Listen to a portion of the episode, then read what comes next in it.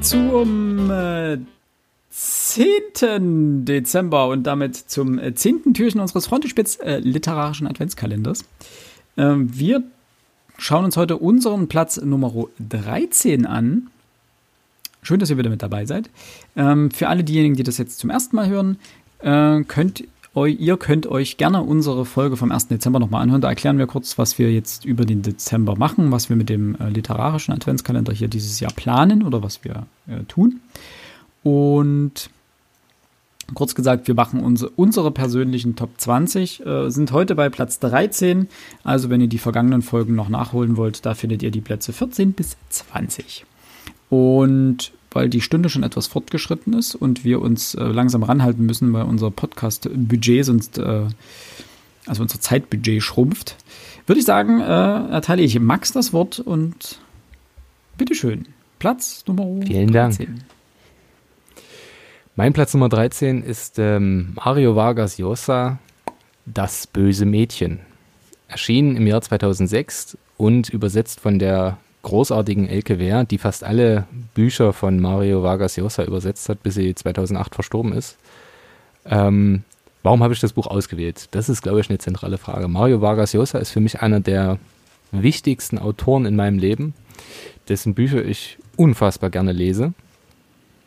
Aber die meisten sind eben ähnlich schön. Manche noch ein bisschen besser, okay. Vielleicht sogar besser als das Buch aber es war eben das erste, das ich von ihm gelesen habe.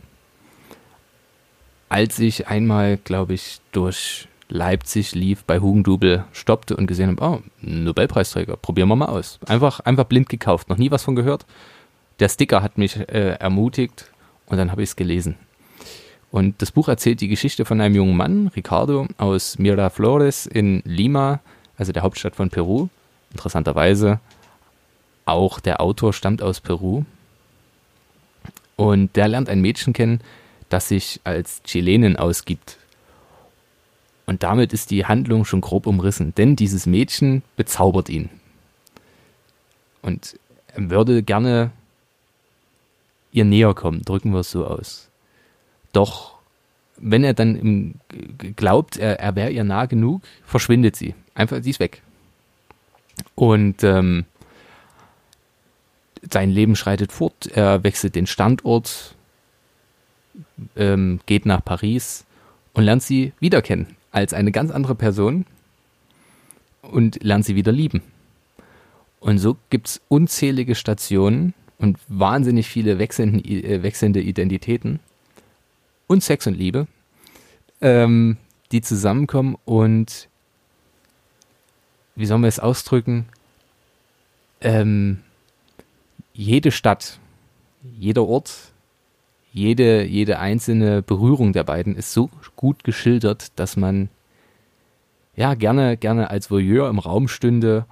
Nicht nur um bei den beiden bei Liebesspielen zuzugucken, sondern auch um einfach ähm, dieses Leben in Paris beispielsweise, er arbeitet dort als Übersetzer, ähm, mitzuerleben. Warum habe ich das Buch so geschätzt?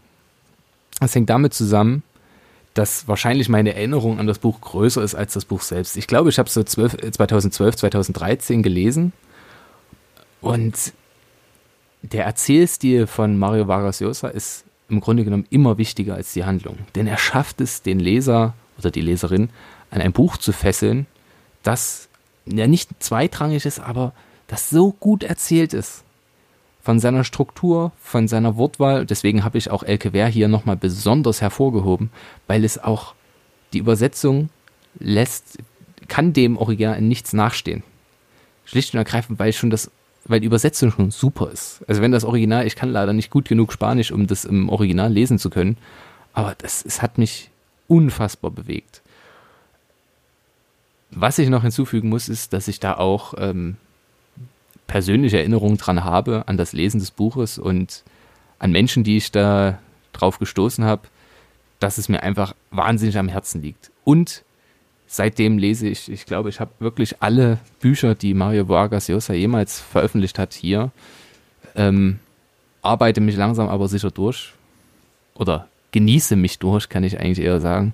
Denn es macht wirklich Spaß, von diesem Autor was zu lesen, ganz gleich, was ihr wählt. Ihr könnt das aktuelle Buch Harte Jahre nehmen. Ihr könnt aber auch äh, ältere Bücher von ihm nehmen. Alle bisher, die ich gelesen habe, sind famos. Zumindest famos erzählt, selbst wenn vielleicht die Figuren mal ein bisschen schwächer gestaltet sind, okay. Aber insgesamt sind es immer grundsolide und hervorragende Erzählleistungen. Und damit ende ich meine Ausführungen. Lest Mario Vargas Llosa, Das böse Mädchen. Klingt gut. Ist das dieses, dieser, dieser, dieser magische Realismus? Ähm, von der, von, ja, hier, von, von, hier ähm, bei Mario Vargas Llosa ist es selten magisch. Er gehört zu dieser Riege der großen südamerikanischen Autoren, teilweise auch politischen Autoren. Ähm, denn Mario Vargas Llosa ist ja selber mal oder hat selber mal kandidiert als Präsident von Peru ist ihm nicht gelungen. Der Präsident, der es dann geworden ist, gegen ihm gegenüber ist, sitzt entweder im Gefängnis oder saß im Gefängnis, der Herr Fujimori, glaube ich. Ähm, du merkst in jeder Phase hin und wieder, welche politische Einstellung er hat. Jetzt nicht auf die Nase gebunden, aber wenn man es weiß und darauf achtet, fällt es auf. Ähm, das ist aber nicht schlimm. Er ist halt ein alter Konservativer teilweise, was ihm jetzt nicht, oder nein, nicht ein Konservativer, ein Liberaler, ein Urliberaler, mhm. ähm, der mit Dingen wie Kommunismus und Sozialismus eigentlich nichts anfangen kann. Was man aber nach, dem, nach der Lektüre des aktuellen Buches von ihm, nämlich Harte Jahre, tatsächlich zumindest in Ansätzen äh, revidieren kann. Aber magisch ist bei ihm nichts. Das sind eher die anderen, ähm, Gabriel Garcia Marquez, Zum Beispiel wäre da nennenswert. Gibt da auch noch andere, äh, die man da hinzufügen kann, aber ähm, er gehört auf jeden Fall zu dieser ganzen, ganz großen Riege. Er hat auch nicht grundlos den Nobelpreis erhalten für Literatur. Ja, da steht tatsächlich auch auf meiner Liste, weil wir hatten, glaube ich, letztes Jahr über harte Jahre gesprochen. Ist das richtig? Ja. Ähm, damit hat es mich auch schon gecatcht, aber jetzt ähm, das war das erste. Das böse Mädchen war das erste Buch, was du von ihm gelesen hast, ne? Ja, das allererste. Würdest du es rückblickend auch als sehr guten Einstieg für ihn sehen oder würdest du eher als Einstieg ein anderes äh, Werk von ihm empfehlen? Also meine Freundin hat es probiert, die ist mit dem Stil nicht zurechtgekommen von ähm, Das böse Mädchen, weil sie da bestimmt wieder an, weil sie nicht bestimmt, weil sie an einer Prämisse gescheitert ist, die man akzeptieren kann, soll oder muss. Ähm, aber die hat harte Jahre auch gelesen. Es ist immer ein bisschen anstrengend, also es ist jetzt keine, keine Schundliteratur, mhm. die man einfach mal so, so lockerflockig weglesen kann. Beispielsweise jetzt bei Harte Jahre, das ist eben ein multiperspektivisches Buch, das sich erst am Ende so völlig zusammensetzt, sowohl in seinen Zeitsträngen als auch in den Figuren, die jeweils einzelne Handlungsstränge bekommen, dass es erst am Ende völlig verwoben ist. Mhm. Das ist natürlich am Anfang bei einer Vielzahl von ähm, spanischsprachigen Namen anstrengend. Aber ja. es lohnt sich, da dran zu bleiben. Also es ist wirklich fordernd, aber man gewöhnt sich, äh, ich habe mich relativ flott dran gewöhnt. Das muss ich auch sagen. Das ist sowieso, ich glaube, beim Lesen ähm, eine, eine Tugend, wenn man sich das, wenn man sich das noch erlauben kann und wenn man noch bereit ist, das zu tun, ähm, sich Zeit zu nehmen mit seiner Entscheidung, ob man das Buch weiterliest oder nicht, gerade wenn man am Anfang überfordert scheint. Ähm, das ist natürlich schwer in Zeiten von Büchern, die sehr unbefriedigende Enden haben und wo, wo so viel auf dem Markt ist. Aber es gibt genügend Beispiele, ähm, in denen du am Anfang mit unglaublich viel entweder Personen oder handelnden Orten oder Handlungssträngen oder Perspektiven konfrontiert wirst und dich das scheinbar überfordert und du einfach nichts verstehst und du äh, de facto wirklich nichts verstehst. Und erst am Ende sich diese ganzen losen Enden genommen werden und zusammen verknüpft werden und du dann diesen Aha-Effekt hast. Ähm, und das ist natürlich nicht sehr gefällig. Und es ist, glaube ich, auch unglaublich schwer auszuwählen, welche dieser Werke man dann wirklich bis zu Ende lesen soll und welche nicht. Denn es gibt genügend, die am Anfang den Schein von Komplexität irgendwie dir ins Gesicht knallen und am Ende dann einfach nur die Hälfte der losen Enden vergessen und die anderen sehr rudimentär nur irgendwie zusammenwursteln und am Ende kommt ein sehr unbefriedigendes Buch dabei raus. Ähm, aber das ist tatsächlich, das, wenn ich darauf eingehen soll, ja. ähm, relativ, relativ sinnvoll dann auch mal auf solche Preise zu gucken. Denn da weiß ich zumindest, dass irgendjemanden gefallen, irgendjemand Gefallen daran gefunden hat. Mhm. Im Sinne von, das passiert ja nicht grundlos. Und bei seiner Auszeichnung hieß es, für was er das bekommen hat, für seine Kartografie der Machtstrukturen und scharfkantigen Bilder individuellen Widerstands, des Aufruhrs und der Niederlage. Ja. Das heißt also, der schafft es schon, Machtstrukturen, und darum geht es eigentlich fast überall, zumindest in den Anfangsjahren, ähm, der beschäftigt sich auch sehr gerne mit Diktatoren zum Beispiel oder eben politischen Situationen in gewissen Ländern. Ähm, und das schildert er famos. So. Und dann muss man diesen Preis den Leuten oder der Jury auch mal glauben, scheinbar kann der wirklich was. Man kann da auch mal auf den Hintern fallen, okay, aber man kann auch mal glauben. Hm. Ich gebe allerdings ab, sonst wird die Folge wieder zu lang Ja. an den nächsten in unserer Reihe. Das wäre dann, glaube ich, ich in dem Fall. Ähm, ich habe einen Roman mitgebracht, den ich, ich müsste jetzt überlegen, ich denke 2005 oder 2006 äh, in einem Sommer durchgesuchtet habe. Und das ist Frank Schätzings Der Schwarm. Ähm, Ah, ich weiß, der wird von vielen als, also Frank Schätzing allgemein wird von, wird von einigen jetzt nicht gerade geschätzt, weil sie alle sagen, ja, der zu hochtrabend, zu, zu ausufernd, seitenlange Beschreibung von ein und demselben Thema und es zerfasert alles.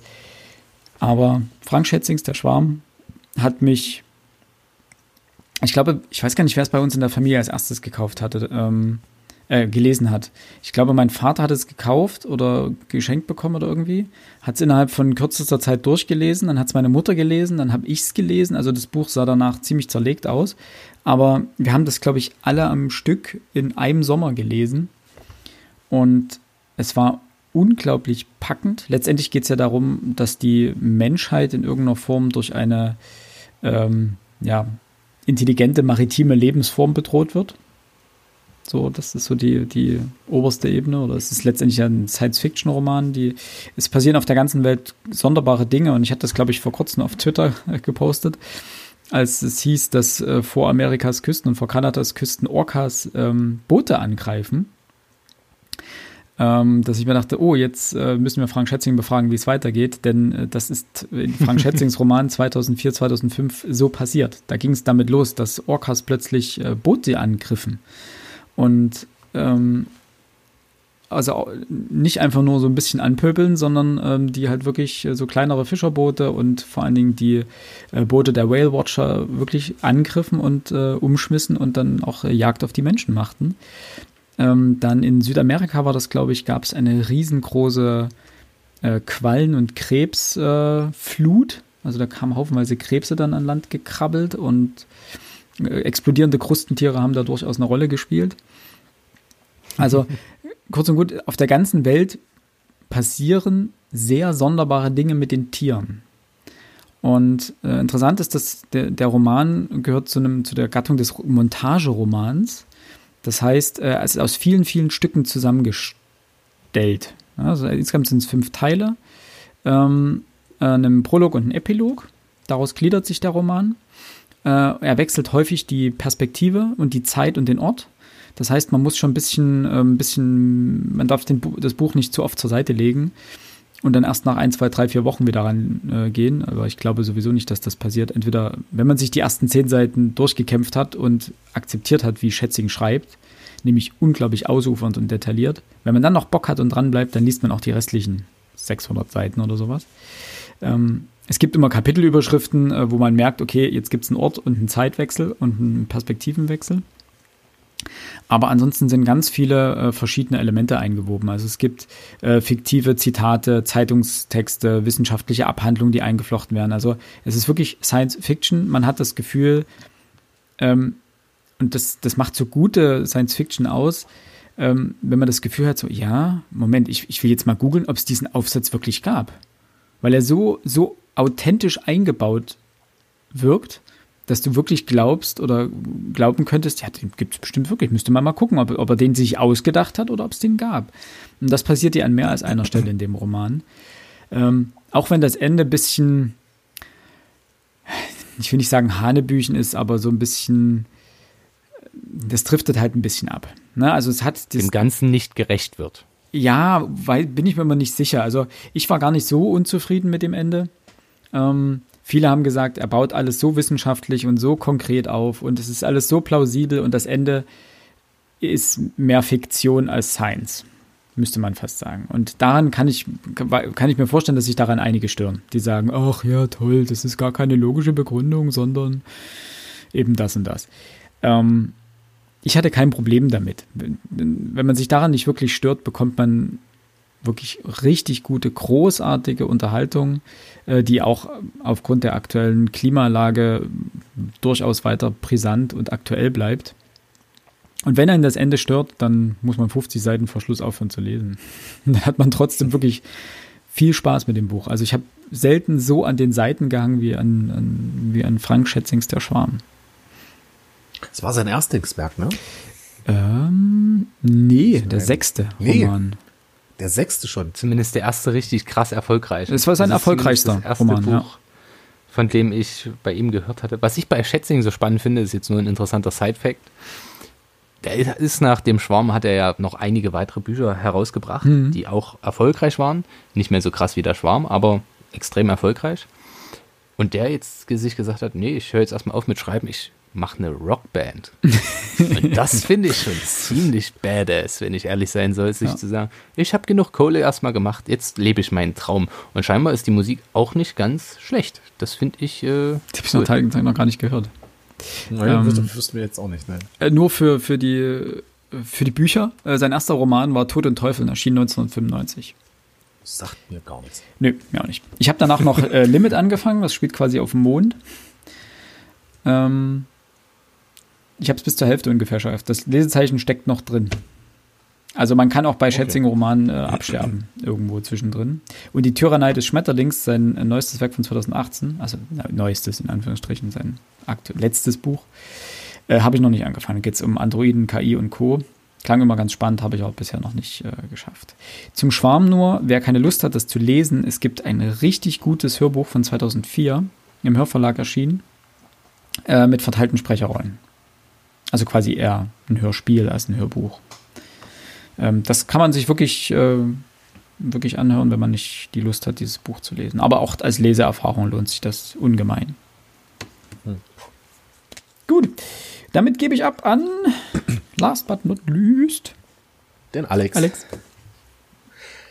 Ja, mein Roman, meine Nummer 13, ähm, Alex Haley, kann man kurz machen, Wurzeln oder Roots. Äh, übrigens mal wirklich total blödsinnige ähm, Aufmachung, was das Buch angeht. Ich meine, Roots auf Englisch, Wurzeln auf Deutsch, klar, aber warum man jetzt am deutschen Buch beides vorne drauf steht, sei jetzt mal dahingestellt. Ist aber auch wurscht, das ist schon der einzige wirkliche Kritikpunkt an dem Buch. Vielleicht noch eins vorneweg. Ähm, Alex Haley war, als er den Roman geschrieben haben, hat äh, schriftstellerisch nicht ganz äh, unerfahren gewesen. Er hat, das habe ich auch erst vor kurzem erfahren, als Ghostwriter die Autobiografie von niemand geringeren als Malcolm X geschrieben. Krass. Krass, fand das habe ich noch nicht ich, gehört. Das fand ich ähm, ziemlich cool. Ähm, zum Roman selber, es war vermutlich der Roman, der mich zum, na nicht zum ersten Mal, aber endgültig ähm, in die Literatur äh, gebracht hat, die sich vor allem ähm, mit der Black Community und ähm, der US, äh, der USA beschäftigt.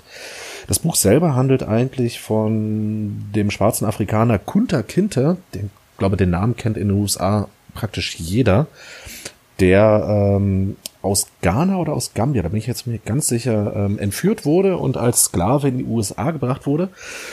Es dort schaffte, eine Familie zu gründen ähm, und das Buch verfolgt gewissermaßen sechs Generationen nach Kunta Kinte bis hin zu Alex Haley, der ähm, ein Nachfahre von Kunta Kinte ist ob es diesen Mann am Anfang wirklich gegeben hat, ob das, was in dem Roman drinne steht, wirklich wahr ist, äh, wird von vielen, vor allem von Historikern, äh, bisweilen doch recht, recht stark bezweifelt. Alex Haley hat immer gesagt, ja, das hat sich ähm, zumindest über die Erzähltradition innerhalb der Familie bewahrt. Er ist dann auch nach Afrika gereist und hat auch da wohl Wurzeln, also die, äh, ältesten Ursprünge seiner Familie ähm, gefunden. Ob das nun stimmt oder nicht, der Roman wird heute als Mythos bezeichnet. Ähm, es war einer der ersten großen Romane, der in diesem umfassendem ähm, Ausmaß die Brutalität, vor allem der weißen Bevölkerung gegenüber den Schwarzen gezeigt hat. Und es war der allererste Roman, der den Schwarzen im wahrsten Sinne des Wortes eine Wurzel gegeben hat, der, oder der die Schwarzen zu ihren Wurzeln zurückgeführt hat. Ähm, bis heute ein Mega-Erfolg in den USA. Und jedem zu empfehlen, äh, jedem zu empfehlen. 700 Seiten, die, weiß Gott, nicht rausgeschmissene Zeit sind, wenn man dieses Buch liest. Mehr möchte ich dazu fast gar nicht sagen. also die, der Erfolg gibt dem, genau, ich würde gerade sagen, der Erfolg gibt der Erfolg dem Buch gibt natürlich Buch recht, recht. Genau. Also ja. es ist, wie sagt man so schön, weit beschrieben. Ja, also ich glaube, in Amerika kennt das wirklich jedes Kind. Und auch, äh, auch popkulturell wird das, genau, das meine ich damit. Popkulturell ja. wird es natürlich extrem aus, äh, ausgeschlachtet, klingt so negativ, ähm, breit rezipiert, würde man ja, bildungssprachlich ja. sagen. Ähm, ist das Schulliteratur in den USA? Ich nicht. Nee. Glaube ich nicht. Ähm, es gab, äh, nee, ich glaube allein schon aus, aus rechtlichen Gründen durfte das keine sein. Äh, man hat Alex Haley vorgeworfen, dass hier einige der Kapitel, es sind 120 Kapitel in dem Buch, mhm. Ähm, dass hier einige Kapitel er bei anderen Schriftstellern geklaut hat. Und ich glaube, allein deswegen ist es schon keine Schullektüre. Ähm, ob das thematisch, das wäre vielleicht nicht verkehrt, wenn man das dort ähm, zur Pflichtlektüre machen würde. Und gerade jetzt in der jetzigen Zeit ähm, sollten sich die Leute vielleicht doch mal drauf besinnen, was äh, in den USA eigentlich abging in den letzten Jahrhunderten. Hm. Ähm, ja, wo eigentlich letzten Endes auch die Gewalt ihre, ihre Wurzeln hat. Ähm, auch das lässt sich aus dem Buch herauslesen. Fällt mir gerade ein. Ja, das ist sogar Meinst du, ist, ist ja. das ein guter Einstieg, um die, die amerikanische Gesellschaft, wie sie jetzt ist und weswegen sie jetzt vor solchen Problemen steht, zu verstehen? Ich glaube ja. Ich glaube ja. Eben weil es ja einen Großteil der, der amerikanischen Gesellschaft betrifft. Ähm, es ist wirklich dieser, dieser Titel, ähm, dieses Buch, dieses Roots, diese Wurzeln. Ähm, das ist, glaube ich, das, was dieses Buch auch so besonders macht. Eben weil es dieser schwarzen Community diesen Weg äh, nicht den Weg, Quatsch, die Anfänge aufzeigt. Und diese Gewalt ähm, gegen, gegen die Schwarzen. Das Buch endet, wenn mich nicht alles täuscht, oh Gott, das habe ich jetzt natürlich vergessen, in den 60er und den 70er Jahren des 20. Jahrhunderts. Und Gewalt gegen Schwarze ist ein Aspekt, der wirklich von Anfang an bis zum Ende durchbleibt. Bis heute. Und interessanterweise von den Leuten auch immer anders gerechtfertigt wird.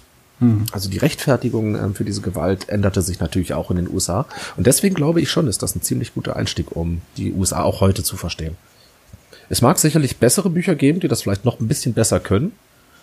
Es gibt auch, weiß Gott, ähm, größere, in Anführungszeichen, Autoren als Alex Haley. Aber ähm, wer sich für die Thematik interessiert, ähm, ist das fast Pflichtlektüre. Und zumindest für denjenigen als Einstieg sicherlich wahnsinnig gut geeignet. Okay. Sehr schön. Mhm. Gut. Dann hätten wir es. Dann hätten wir es. Vielen Dank. Vielen Dank an alle, die äh, uns bis hierhin zugehört haben. Ja. Ähm, wir wünschen euch noch einen wunderschönen 10. Dezember. Ähm, bleibt wie immer gesund und wir hören uns morgen wieder. Bis, bis dahin. Ciao. Ciao, tschö.